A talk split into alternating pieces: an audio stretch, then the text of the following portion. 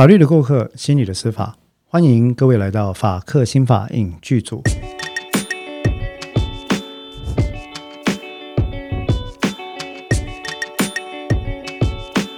各位听众朋友，大家好，我是法克新法影剧组的主持人黄志豪。那在我旁边的是我们的共同主持人彭湘君，临床心理师。大家好，哎，好，那今天呢，其实我们想要做一个，嗯，应该说连续两集，我们要来探讨同样一个主题的两面。一面呢，其实我们今天要谈到讨论这个主题，也是一个不太开心的主题了哈。应该说，我们也没有什么主题是开心过。对，每一次都很沉重。对，但是因为今天我们要讨论这个主题呢，跟儿少的性侵害有关系。可是我们要讲的这个主题，其实是儿童少年性侵害事件的 M 型化结构。嗯，什么是 M 型化呢？所谓的 M 型化，你你知道英文字大写 M 这个字啊，它有两个端点是尖的，是高的，对不对？那中间那个骨是 V 是凹下去的。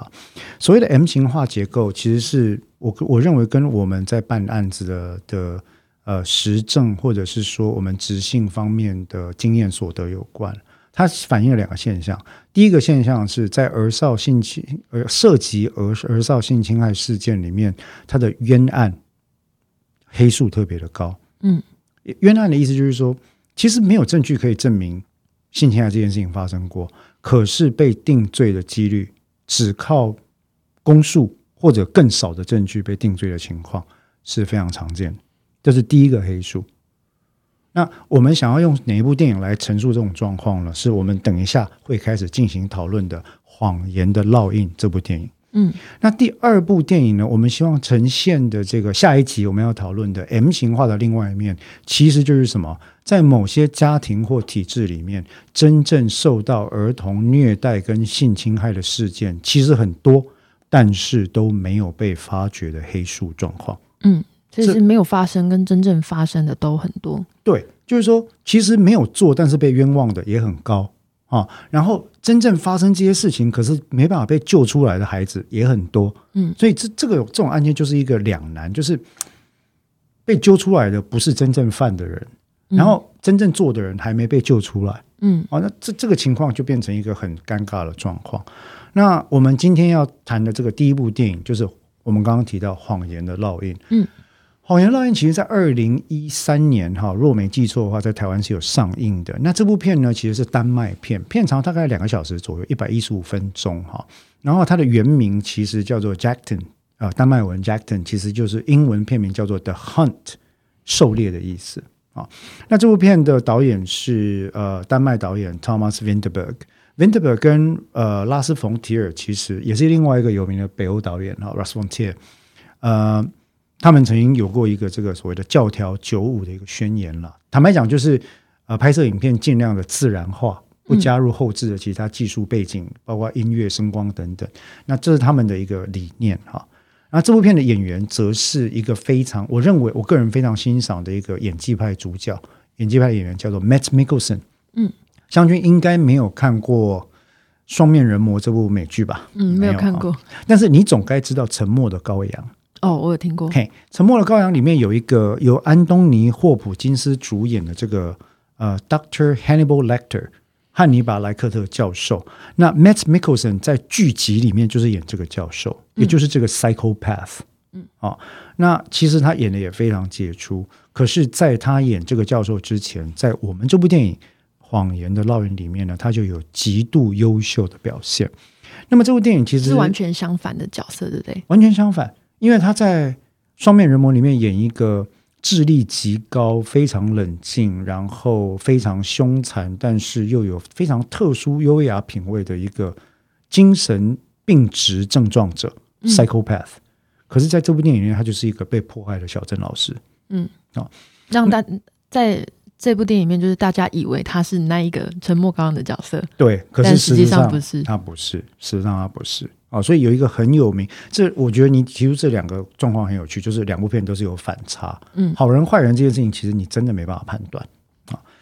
那男主角也因为这部片而得到了第六十五届坎城国际影展最佳男演员奖。那本片也先后获得金球奖跟奥斯卡最佳外语片的提名啊，是非常好看的一部电影。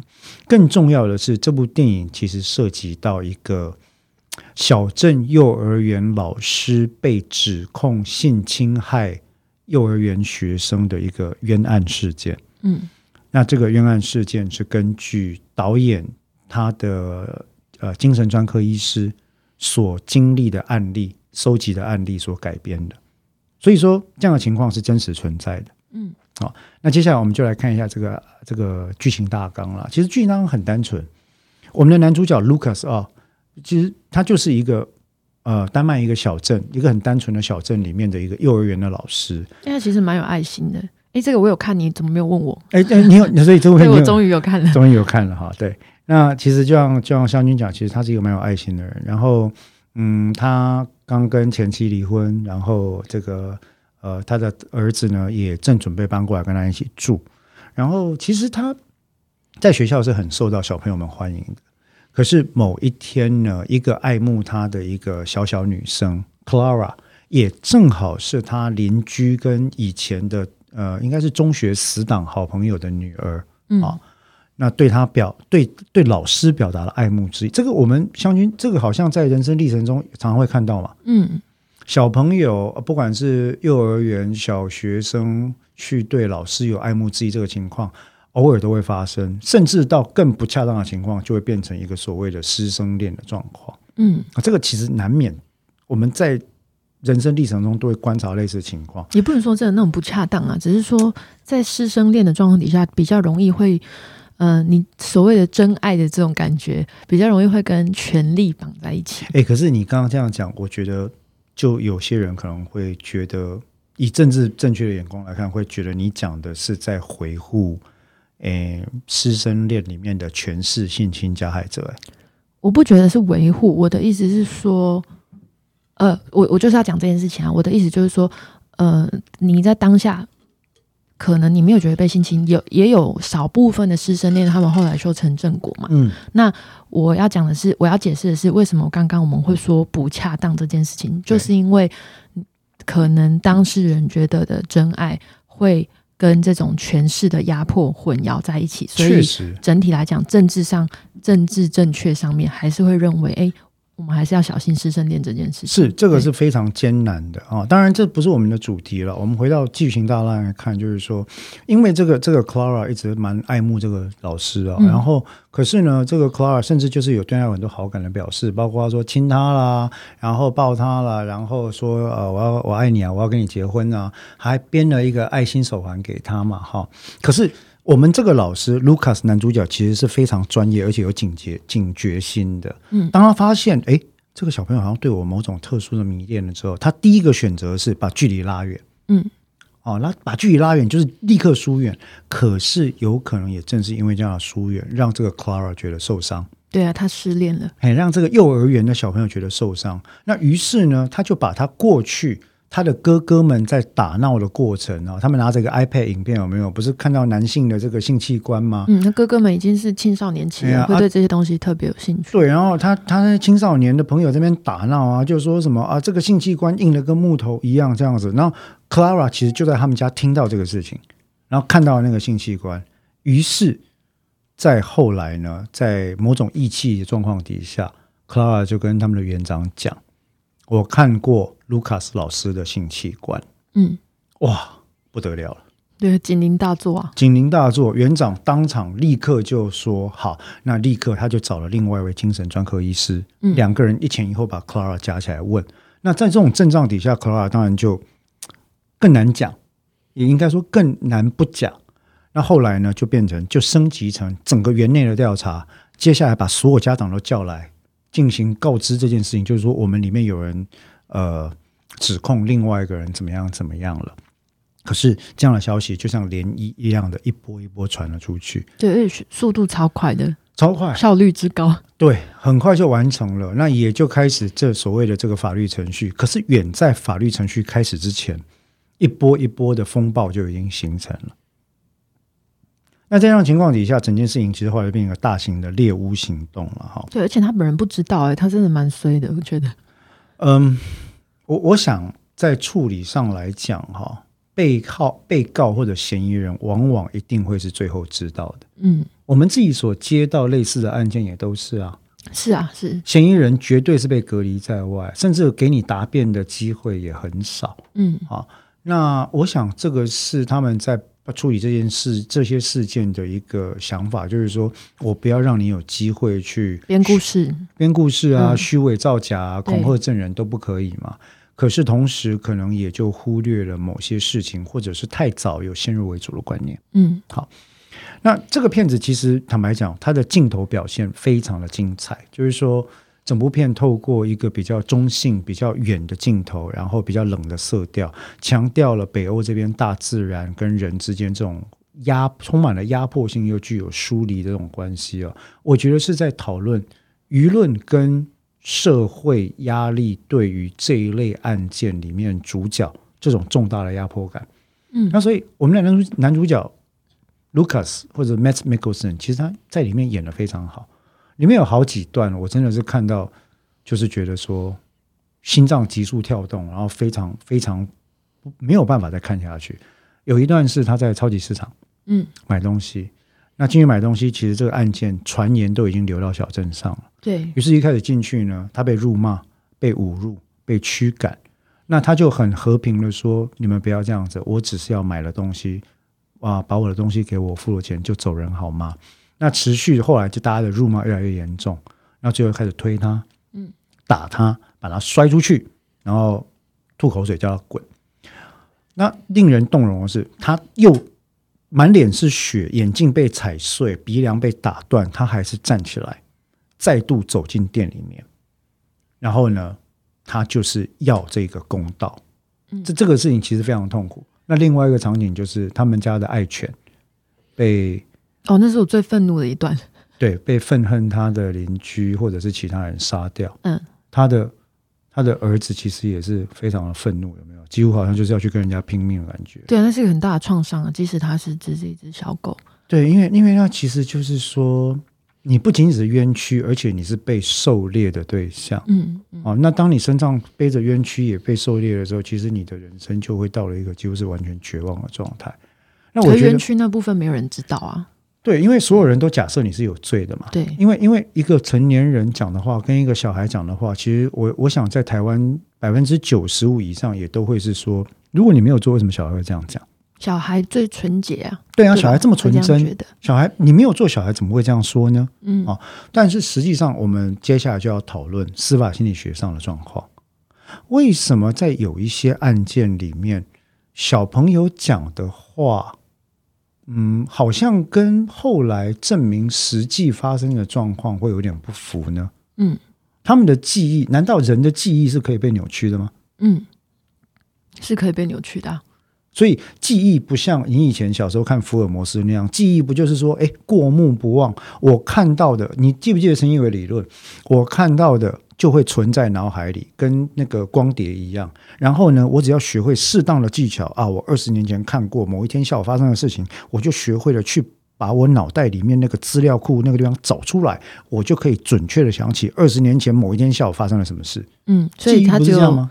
只有就像现实生活中找到跟找不到，只有这两种是分别而已。早期人都这样相信啊。嗯，但是在在心理学上面对记忆的理论并不是这样啊，就是说，呃，心理学上面其实有一个东西叫做记忆的稳固嗯跟再固化、嗯啊，固化呃是固体的固，就是把它凝固的那个意思，有点像是这样。对好，那它的意思就是说，呃，我们的记忆在每一次被提取的时候，其实会呈现一个高度活化跟高度脆弱的状态。对，所以在这个时候，你每一次想起来的时候，这呃生活中旁边你的周遭的环境有什么新的线索加入，是很有可能直接改变这个记忆本身的。嗯哼，但改变记忆本身不是改变历史啊，就是说当时那个事情当然已经过去了，可是你所记得的历史就已经被改变了。也就是我们的主观记忆，第一个是有可能受到其他因素所影响的。嗯，甚至有可能植入一个完全没有发生过的事情。这个实验我看过。对，那第二个，我们所自以为的记忆，纵使在多年之后，很可能是跟事实曾经发生过的事件并不相等的。对，而且它甚至有可能是你非常相信你记得的是对的，嗯，你你觉得这个记忆你很深刻，绝对是这样，我绝对不会记错，也是有可能跟事实不符。确实如此，在美国其实有非常多类似的这个实验哦。那美国康奈尔大学发展人类发展学系心理学的教授，也是研究儿童记忆跟证词方面的权威 Steven Sessy 教授啊，他其实也写过一本书，就是《Children's Testimony in the Courtroom》。儿童证人在法庭中的证词这件事情，里面就举出了非常多的实证研究，在讲两个重点。第一个，儿童在发展的历程里面，其实他的记忆啊，不管在编码、储存跟提取三方面，它的稳固性都并不高。第二个，儿童的叙述跟儿童记忆的定型化，不管是固化或再固化，都极度容易受到外在因素的影响。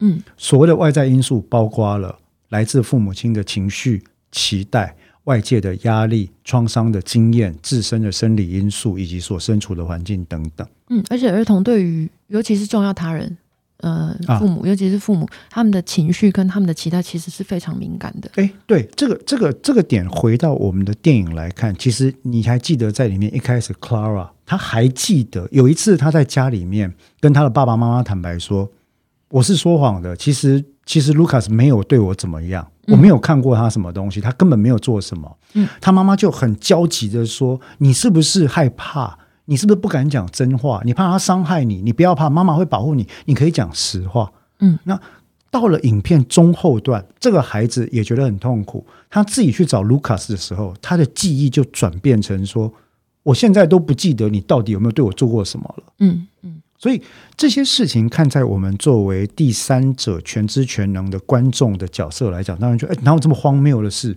嗯，法官也常问这个话啊，法官常问证人能？：“黑老科怜，你到底是有还是没有？你不要怕，法官帮你主持公道，对，检察官帮你主持公道，你不要怕那个坏蛋，有你就讲。”所以我们就只有主观真实等于客观真实这一组，以及说谎两种选项。其实不是这样。对，如果大家多一点心理学的概念，我尤其推荐各位去看看相关有关于儿童证人研究的论文。我们在台湾境内，呃，包括台大的赵以山教授，然后英国的黄金瑜教授。啊，然后我刚刚提到了 Steven Sessy，还有其他相关相当多的老师，都已经针对这个主题有非常非常多的研究。各位，我们在根据记忆的公诉作为断定人家有没有罪的证据的时候，真的是要非常非常非常的小心谨慎。嗯，而且我觉得我刚刚讲那个记忆的这个再固化这个过程，跟它活化脆弱这个过程，其实不只是儿童啊，成人也会出现类似的状况。对，所以他是，所以我我觉得可以澄清的一件事情，就是说，在我们刚刚讲这个儿童不会说谎这件事情，我们今天要讲这么多呃心理学理论，不是要去推翻儿童是纯洁的，改说儿童也可能是邪恶的，并不是这样，因为它发生的是讲的其实是人的记忆，它就是有这种限制性。但它这个某种程度，它是一个限制啊，就是说你没有办法记得原来的样子。但另外一个好处就是，它也有治疗的可能性。演化心理学上的一种可能性，对，就是它也有可能让你呃，比如说很痛苦的事件，它可以重新加入很多正向的，不一定是遗忘，也可能是加入一些正向的记忆，又或者是你当时是很无助的，但是在治疗过程中，现在的这个有能力的你，有机会回去跟你的当时的记忆的互动。没错，对没错。换句话说，其实记忆这件事情，我想大家需要放在心里面的是，第一个，记忆啊，主观的记忆跟客观的事件，并不百，并不一定永远都是一样的。嗯。第二个，记忆真的是会受到影响。嗯所以如果以这个观点来看的话，不管是我们讲到《谎言的烙印》这部电影发生的真实案例的情节，或者是美国在一九八零年代非常有名的一个案例，叫做 The McMartin Trial 麦马丁事件，里面也是一个幼儿幼儿园的园长被控虐待、性侵害学生。一开始是一个小朋友指控他，到后来整个幼儿园的儿童都出现了非常怪异的传闻，嗯，有各种奇奇怪怪的恶魔仪式等等。那进行了，因此当地在洛杉矶进行了大北加州吧，进行了大规模的搜查，嗯，侦讯，但是后来发现没有，因为传闻的内容已经荒谬怪诞到一个情况，他们去查发现没有任何一个物理证据可以支持，嗯。于是后来，嗯，也有这个心理学家进来，就发现这些孩子可能是因为相互的集体暗示，嗯，最后形成一种错误的记忆状况。嗯，在这部片里面也是有类似的状况，只是没有到那么可怕了。就是恶魔仪式没有到那个程度。对可是因为他后来他们不是有跟其他家长做布达这件事情嘛，因他要请大家去注意，有可能 Clara 不是一个个案个案唯一的受害者，所以他们是也是本于一个想要保护孩子的心态，可是但是进行了暗示。对，这是一种暗示啊，因为其他家长听到就很紧张，对不对？所以我回去就可能逼我们小孩说有没有？你老实讲有没有？老师有没有摸你哪里？摸什么地方？摸多久？你老师跟爸爸说没关系。对，然后你要问到有为止。对你，你就变成说家长没有问到有，没有从小孩子嘴巴听到有，你不会放心。可是，一听到有之后，你就另外一个警铃就打响。嗯那这样的情况其实非常的严重。那我们在现实生活中，像这样的案例，其实坦白说了，我们研究司法心理学或者是承办类似案件的人，也都会遇到。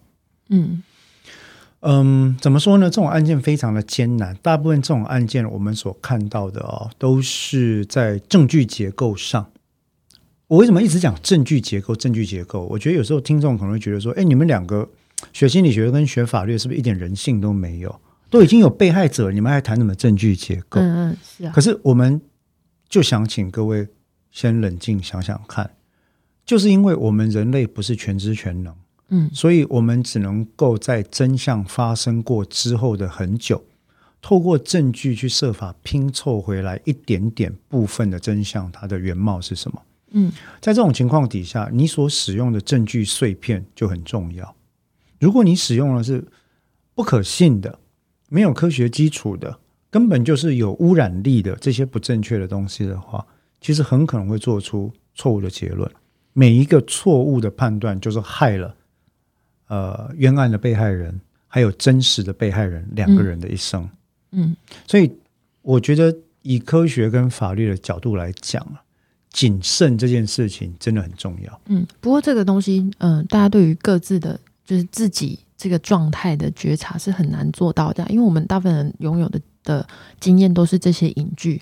那影剧通常都会先呈现真相给你看，对，所以你就会一直觉得警察都是白痴，这些科学家都是白痴，然后就你怎么不知道他是被冤枉的？对？但因为哎你就是先知道了，对，你你你知道的真相，因为我们看电影本来就是全知全能神的视角嘛，嗯嗯，对不对？所以你很容易就有这种后见之明，我们叫 high side，对啊，high side bias，就是说这随便看我立马知道他是冤枉的。对，可是坦白讲，到了下一个案件或者到了下一部电影，如果是以被害者视角来呈现的时候，你就会恨得牙痒痒的、啊，你恨得牙，你一定也是怒火义愤填膺啊！你会觉得说这个加害者去死好了，对。然后什么人权，然后什么正义的问题，对不对？对，然后你就觉得那个加害者只是很会逃跑，为什么没有办法发现真对啊，相？然后很会作假。你看这个地方为什么不招？凭什么找律师？谁准你可以找律师的？对哎，对啊。那其实我我我想跟各位陈述，就是说，为什么我们这一次连续拿两部电影来做上下两集讨论同一件事的两面？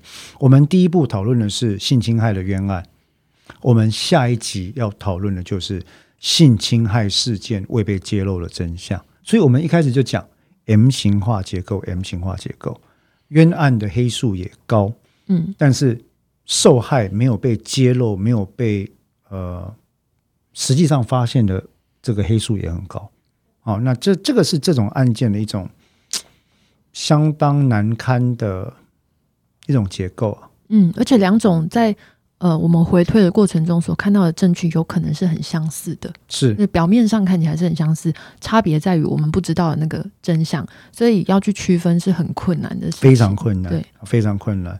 那所以我们其实想跟各位分享这个电影，跟分享这些概念，除了分享电影本身的乐趣，除了分享科学的发现之外，我们就是想传达一个概念，就是说，大家在呃评论一个社会事件，或者是看到一宗疑似跟犯罪有关的事件的时候，或许可以不要急着过早去做出仓促的结论或决定。嗯，就是知道两种可能性都有，对，同时心里怀抱着两种可能性，一个可能性是说搞不好不是他，一个可能性是说那说不定真的是他做的。嗯那这里面有一个症结，我想很重要，其实就是我提到的。我想我们怎么样可以做到这件事情是，如果我们有办法把我们心里面那个神的情节的 God complex 拿掉，先放旁边啦，我可以这样讲吗，对，就是说你我你只要记得我我会犯错，我们都是人，我们都会犯错。既然我没有全知全能，是不是我不要太早去审判别人？嗯，又或者是说，呃，我觉得大家可以想一想，你比较容易偏向哪一边？嗯，因为比如说像我们接到的案子，有一些我们是往冤案的方向在办。我讲方向啊，就是说我们可能呃之前的呃证据比较多，指向他是加害者。那我们现在要看看有没有另外一个可能性。是。但其实我在办自己在研究这些案子的时候，我们即使当事人，我们是要帮他往冤案的方向办，我每一次都会不停的在问自己有没有可能是他做的。是，这就是一个辩证的必要性。所以如果就有些人他会觉得，比如说像我们的工作比较容易接接到冤案，我们就会冤案的这个可能性就比较容易 pop up 跳出来嘛。对。那我们就必须要小心的问自己，有没有可能他不是冤案？有没有可能我们一开始就为了希望他是冤案而出现了所谓的确认偏误？对，那但是如果有些人的工作或你的生活经验或你过往的历史比较让你容易觉得我要帮助那些没有被发现的被害者，那这时候就比较适合提醒自己说，那他有没有可能是冤案？就是往反方向去多提醒自己一点，说那我是如何排除不是我优先想要解释的这个方向？没错。总而言之，我觉得跟自己可能存在的偏见对话跟觉察这件事情是非常重要的。嗯，那用简单的白话来讲，就是常常想着一件事，就是说，哎，我的立场有可能是错的哦，有没有多一点的东西可以支持我的想法？不过这个过程蛮痛苦的，是很是很痛苦啊！因为我们在办案子，每一个案子都这样搞，其实你也看得出来，我我也很累，对啊，你也很累，我也很累。那我们两个都不断的在质疑自己，就是说，这这是对的吗？有没有别的证据？再多找一点好吗？能不能怎么做呢？然后我跟湘君也常会在一个相互辩证或讨论的过程，就有不同的看法。对，可是可是，我认为这是健康的。嗯，我认为这对案件跟对我们的避免新政避免。预断或者避免偏见的形成这件事上面都是有效的，嗯，对，都是有效的。所以，嗯，谎言的烙印这部片，我其实觉得，不管是影剧影像的成就了哈，或者是说在司法心理学上的价值，我我个人，我想湘君应该也会推荐了哈。这这部片，我们真的希望再三推荐给大家，大家去看一下，然后甚至看完之后，如果是嗯。老师们带学生看看完之后，我觉得有很多主题可以拿出来讨论。嗯，我们的舆论为什么这样对待一个人？舆论的形成有没有它的成因跟它的去向？舆论是可以被操弄的吗？目前像我们在讨论美国大选的情况，满天飞，对不对啊？舆论是可以被操弄的吗？人性是可以被操弄的吗？我们怎么样想办法去避免自己的偏见跟预断？在情绪发生的时候，我们该怎么处理这些事情？嗯，对我我觉得这些都是很值得讨论的主题。嗯嗯，那我们也希望透过呃《谎言的烙印》这部非常优秀的片子呢，来作为我们讨论这个性侵害 M 型化结构议题的上半段，来跟大家听众朋友推呃来分享。嗯，好，那我们今天的呃法克新法影剧组呢第十二集《谎言的烙印》。大概就讲到这边。那这一集的主题其实是一个非常重要的主题，也就是性侵害事件里面的儿童被害者，他有出现虚假记忆或记忆植入或记记忆扭曲的可能，以及舆论偏见对于这些无辜的被告所造成的偏见的影响。嗯，而且不只是案件当下，还有所谓的平反以后，他其实没有脱离那个牢狱啊。对，里面有一幕我印象非常深刻啊，你知道吗？他在受难被指控犯罪的时候，他这些以前认识他、熟识的证明、朋友、死党，一个一个对他敌意相视，离他而去，甚至可能杀了他家的狗，要丢石头到他的家里，让他不得安宁、不得好死。可是当他被平反之后，这些人居然能够若无其事的回到他的身边，跟他继续做朋友，甚至为他儿子举办成年礼。那我认为到这部片最后一个镜头，就是他在森林里带他儿子狩猎的时候，他自己几乎被猎枪误射这件事情没打中，我觉得相当程度的反映了人心跟舆论的不可测这件事情，它是有一定程度的危险性的。对。好，那我们今天的这个法克新法影剧组呢，第十二集《谎言的烙印》就到这边。那么谢谢各位跟我们分享，大家再见，拜拜。